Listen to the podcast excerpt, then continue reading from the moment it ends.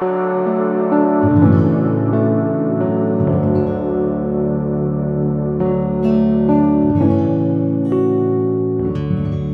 this morning we're going to continue our series in Acts. We'll be looking at the Paul's final address to the Ephesian elders in Acts chapter 20, verses 17 through 38. If you can turn there now in your Bibles, we'll get started in just a minute. But I want to first set the stage for you, both for this week and next week.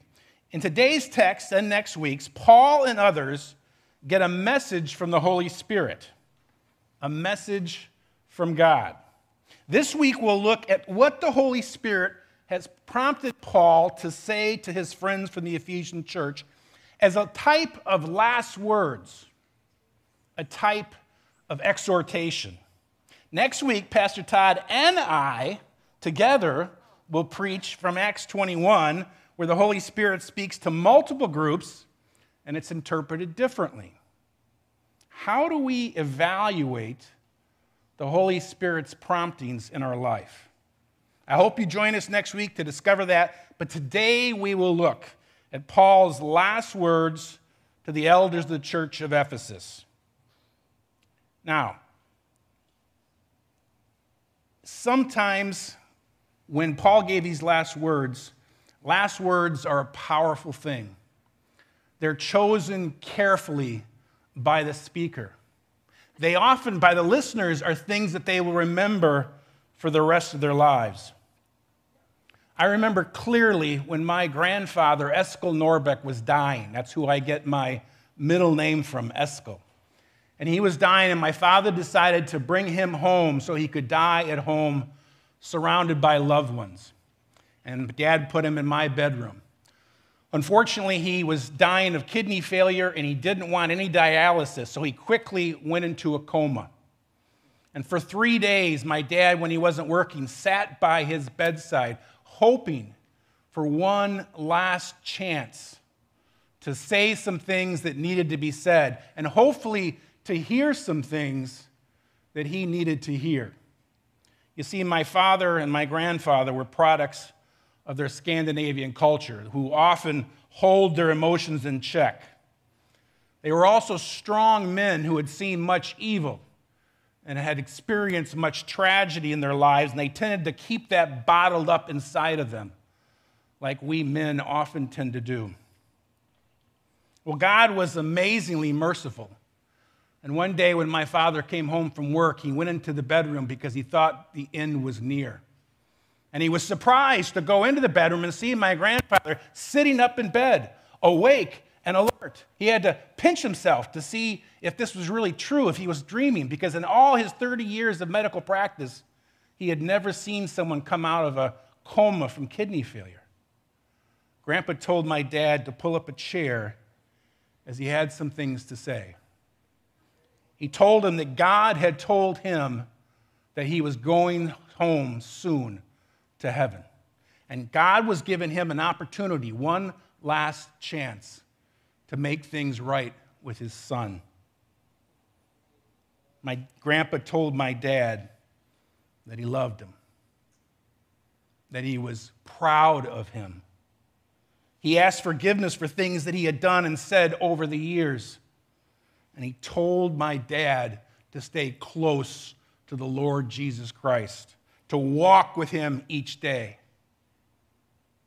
My dad responded, told his dad that he loved him and that he understood. For over two hours, they shared together. And suddenly, my grandfather looked up and said, Dave, do you see it? And dad said, See what, dad? With that, my grandpa breathed his last and was gone from this world. My father swore that his face glowed. Last words words of healing, words of instruction, words of love.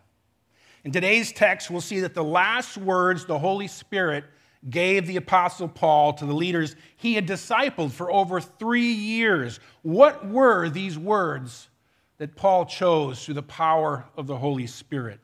Well, first, he said that God's work will be accomplished through people. Second, God's work will require suffering and submission to the Holy Spirit. And third, God's work strengthens and builds up believers. Would you pray with me? Almighty Father, thank you for giving my father and granddad a chance to have last words. Thank you for having Dr. Luke record Paul's last words to his brothers from Ephesus. Thank you that you care so much for us that you gave your only son, Jesus, to die in our place for our sins.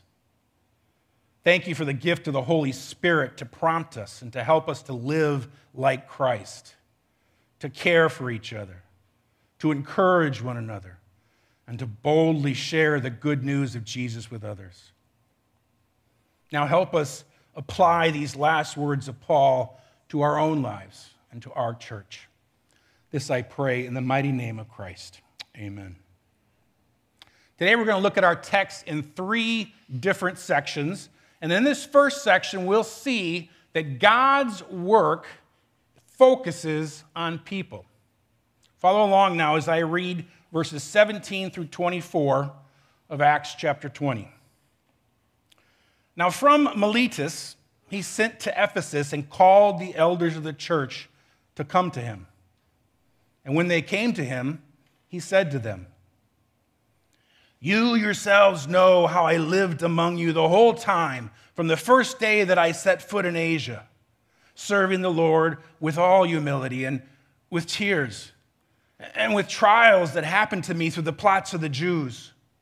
Ah, I did not shrink from declaring to you anything that was profitable and teaching you in public and from house to house, testifying both to the Jews and to Greeks of repentance toward God and of faith in our Lord Jesus Christ. And now, behold, I am going to Jerusalem, constrained by the Spirit, not knowing what will happen to me there, except that the Holy Spirit testifies to me in every city that imprisonment and afflictions await me.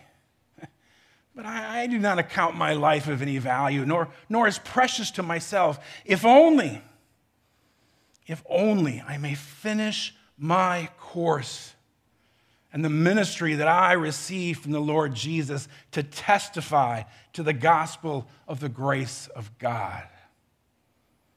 Now, from last week, from verse 16, we know that Paul now desires to go to Jerusalem, and he desires to get there by Pentecost, which would have been the end of May in AD 57. I have a new map for you today. I like this map because it's got lots of colors. It kind of shows you the different areas that we've been talking about. This is a map of Paul's third missionary journey. And last week, we found Paul in Troas here and he went down to Assos, and then to Mytilene, to Chios, to Samos, and he finally arrived down here right there at Miletus. Now, Miletus is 30 miles due south of Ephesus. Um, however, there's a mountain range in between these two towns, so the elders from Ephesus would have had to travel about 62 miles to get down to Ephesus. So it would have taken them about six days to get there.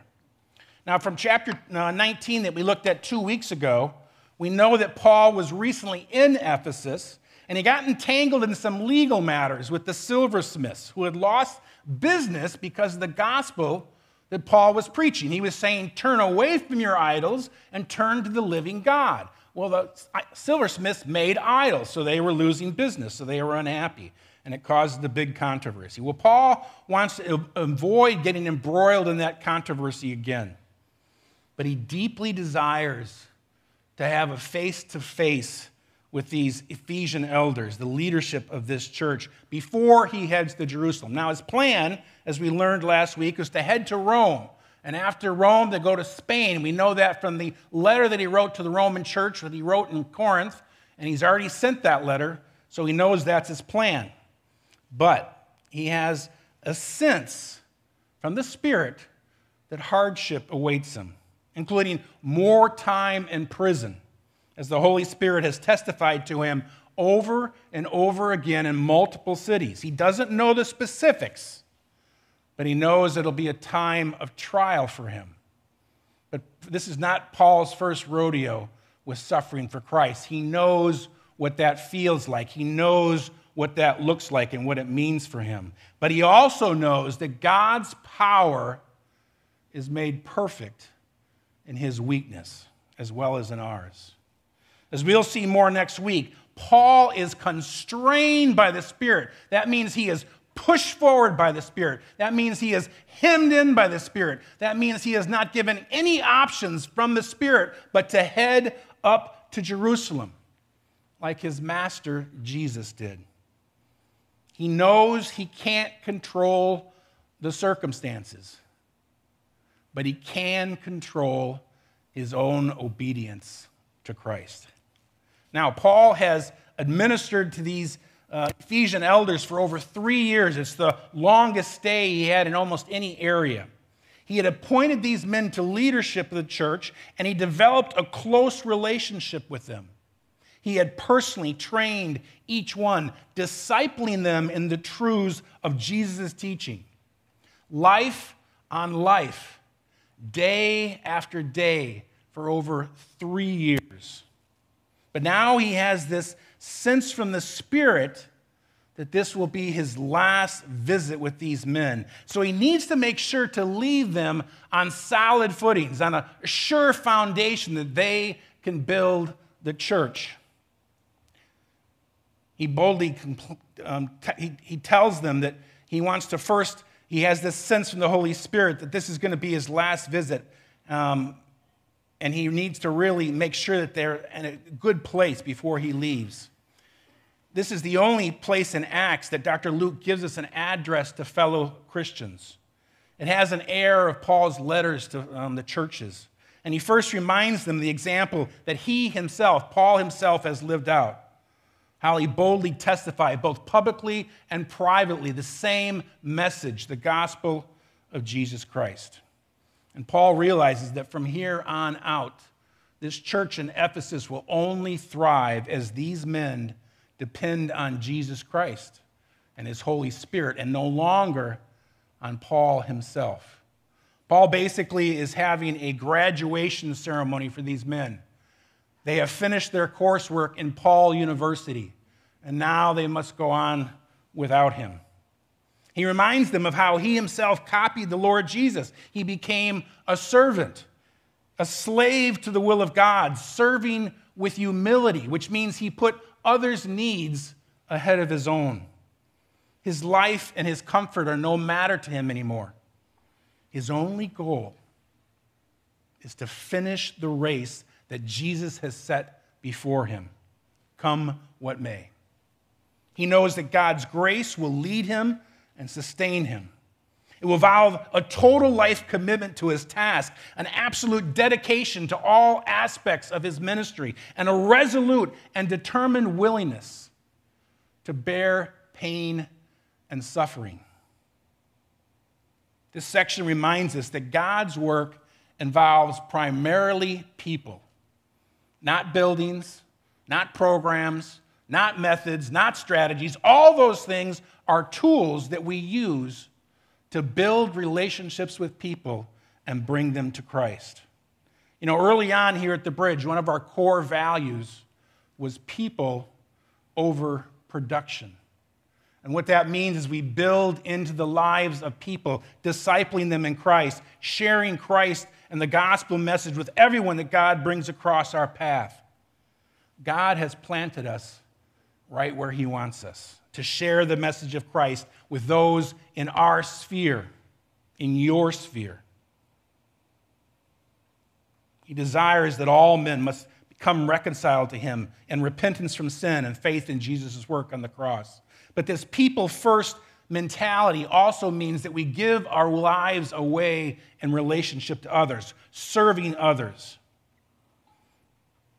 Finish the race that Christ has assigned to you. Serve one another. submit to the work of the Holy Spirit in producing lives of the people God brings into your life. Fruit for the kingdom. The lives of men and women who come to Christ through you, being obedient to the Spirit, are the eternal rewards of heaven.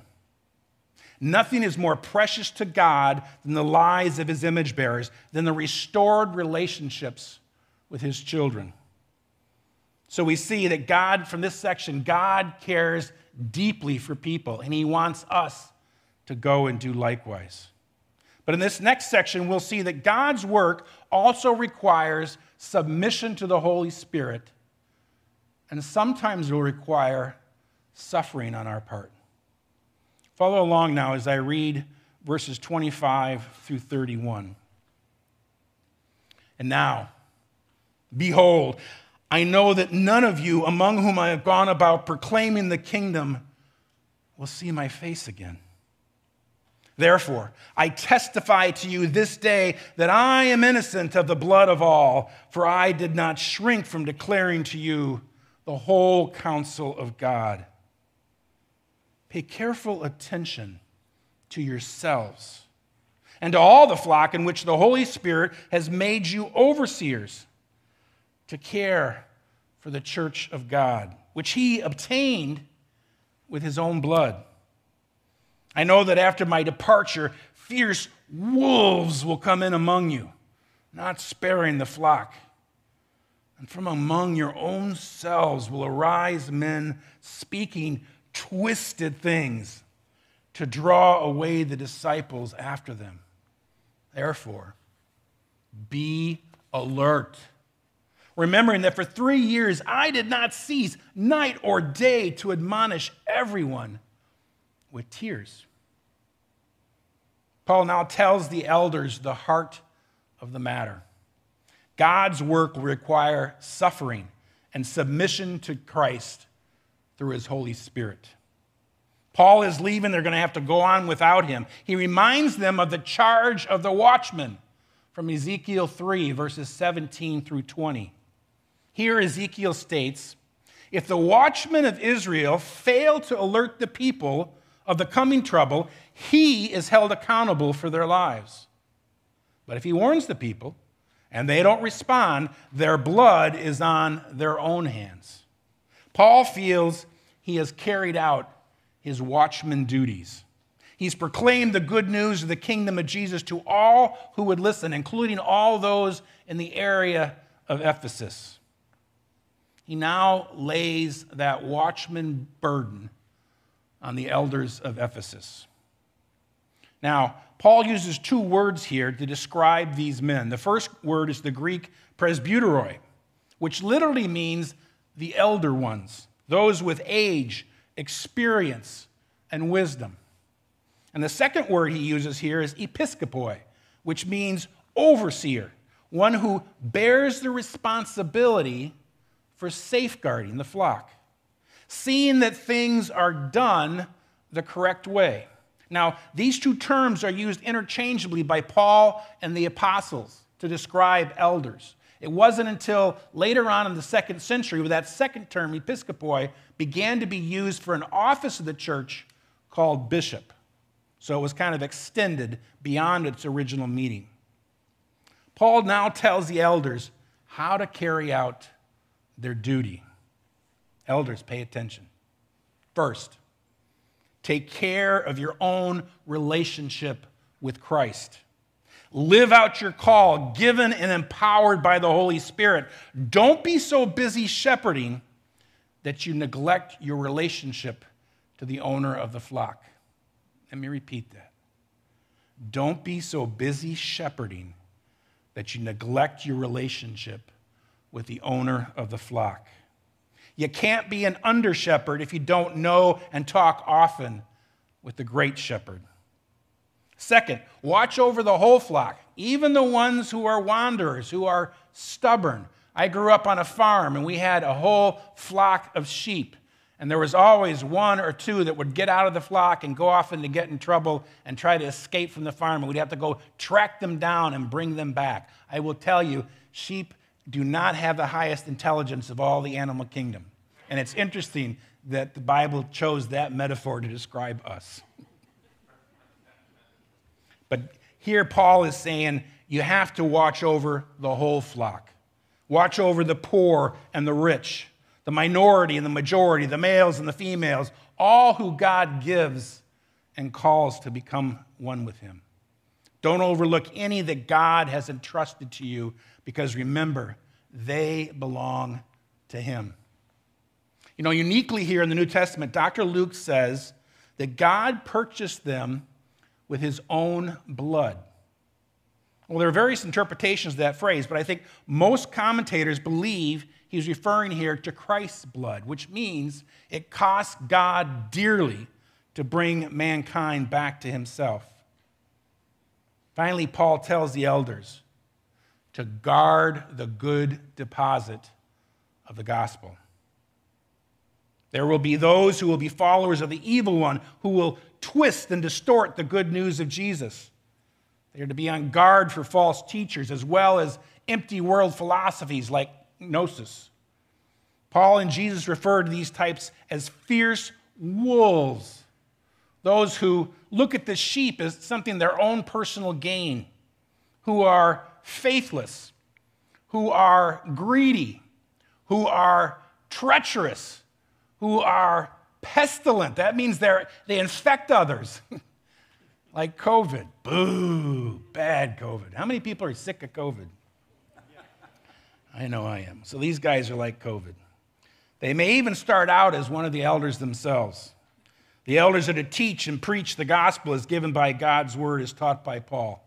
Now, from the letter to John, from by John the apostle in First and Second John to the Ephesus area, because that's where he wrote that letter, those letters from Ephesus. A generation later, this prophecy turned out to be true false teachers did come. In fact, in the book of Revelation, the Ephesian church is called out by John for losing its first love. But they're also praised for resisting the heresy of the Nicolaitans, who were a cultic uh, pagan worship. Now, this also appears to be affirmed by St. Ignatius, who was John's disciple, a generation later, when he wrote the Ephesian church and congratulated them on their doctrinal integrity. So they took Paul's warning seriously. Now, these imperatives to the Ephesian elders continue down through the millennia to all elders and all churches who call Christ Jesus Lord. Paul laid out in the letters to Titus and Timothy, he gave directions for all the churches and all the elders throughout time who follow Jesus Christ. And we, we follow those same rules here at our church. Our own elder board here at the bridge works hard to hold each other accountable in our walk with God by doing three things. First, we encourage each other to read God's word. What are you reading in God's word? Are you doing it daily? So we can see what is the Holy Spirit teaching us. Second, we allow the Holy Spirit to mold our character to become more like Christ. What are we working on in our own character that is not like Christ? So we can see what is the Spirit changing in us. And finally, we encourage each other to evangelize non believers, to disciple other believers, so we can see what is the Spirit doing through us. Although this section gives commands to the elders of the church, the principles hold true to all of us as we are all a priesthood of believers, as the apostle Peter says in 1 Peter chapter 2.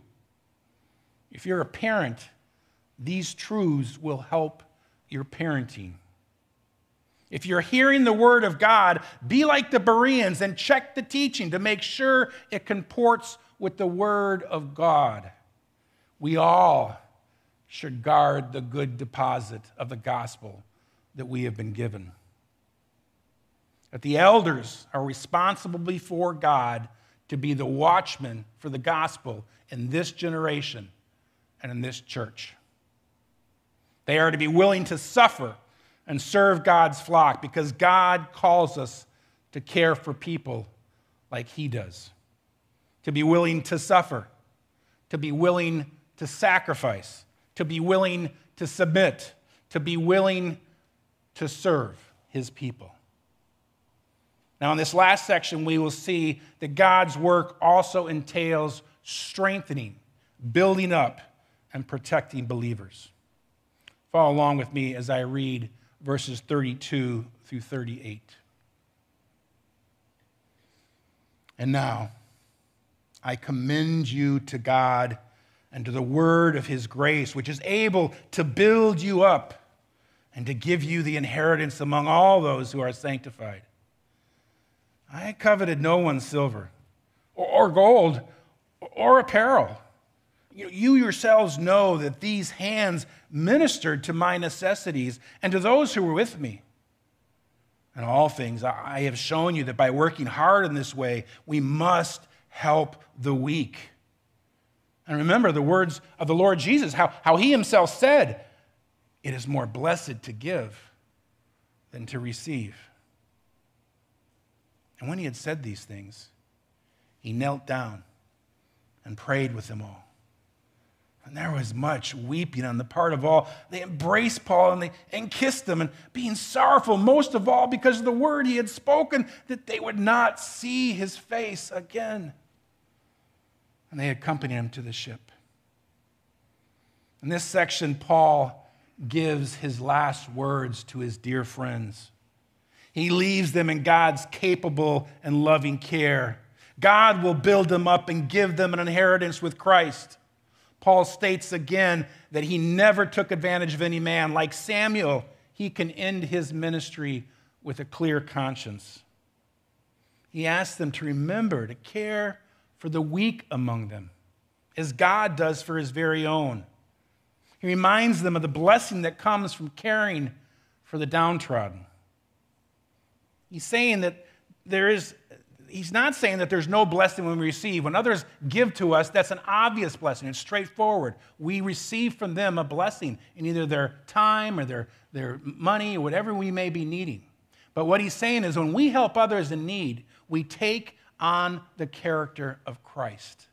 And that is the ultimate blessing. Now, Paul here is not quoting any specific verse from the gospel. He's probably thinking of when Jesus said, if you do this to the least of these, you're doing it unto me, from Matthew 25.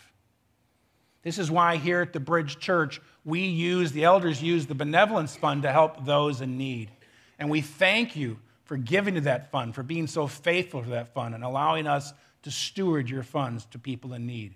And I pray that as the Holy Spirit prompts you, that you will continue to give to that fund as there continue to be significant needs in our congregation. Finally, there's a, a tenderness in these verses. As these men yield their wills to God and ask for his provision and protection for Paul. There's a sadness of parting that demonstrates the depth of relationship that is formed between these men. I can tell you that when you leave the elder board, there are some things you don't miss you don't miss having to make really difficult decisions on complex issues that affect people's lives. You don't miss all the reading that the elder chairman gives you. But one thing everyone misses is the bond of friendship that is forged by mutual service to our Lord and Savior, Jesus Christ. You know, women seem to find this more easily than men but men need it just as much. We need to work hard to provide it to every man, whether it be in small groups, in Bible studies, or men's groups. Paul finished his work in this area by building up and strengthening the believers. As Jesus said goodbye to his disciples at the Last Supper and in John 15 through 17, so now too Paul says goodbye to his friends and disciples. God's work demands nothing less. In conclusion, there's a sadness in these verses, but also a determination to follow Christ wherever he leads. For Paul, he realizes that he's being asked by the Holy Spirit to follow in the footsteps of Christ, to suffer for Christ's kingdom. Paul was resolute to follow Jesus wherever he led. How about us? Are we resolute to follow Christ wherever he leads us? Are we willing to lose some of our comforts and to suffer for Christ's kingdom? How will we finish our race? Limping into home? Or running hard to get to see Jesus and hear those famous words Well done, my good and faithful servant? Let me close by asking you what last words would you share with those you love? with those that you have discipled, those that you've poured your life into. You know, you don't have to wait to the hour of your death to do that, as God may not give you the opportunity that He gave to my dad and grandpa. Seize the opportunity you have this very day to declare to those you love what's most important the great news of Jesus, what he has taught you over your years here on earth. Remember, it's not what you have produced that matters. It's the people that you have developed relationships and led to Christ with you, that you serve Jesus that matter. It matters for all eternity. so suffer and sacrifice for them. Protect and guard them. Build them up and encourage them in Christ Jesus. And then be ready to follow Christ wherever he leads you. Would you pray with me? Father, thank you for leading us. Thank you for caring for us so much and setting an example for us with Jesus and with the Apostle Paul. Empower us this week, perhaps even this very day, this very hour, to share the good news of Jesus to those we love, to build each other up and encourage one another, to sacrifice and serve one another. Prompt us with your Holy Spirit to follow Jesus wherever he leads us.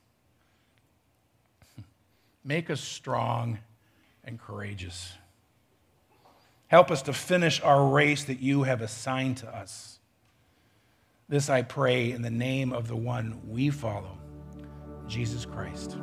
Amen.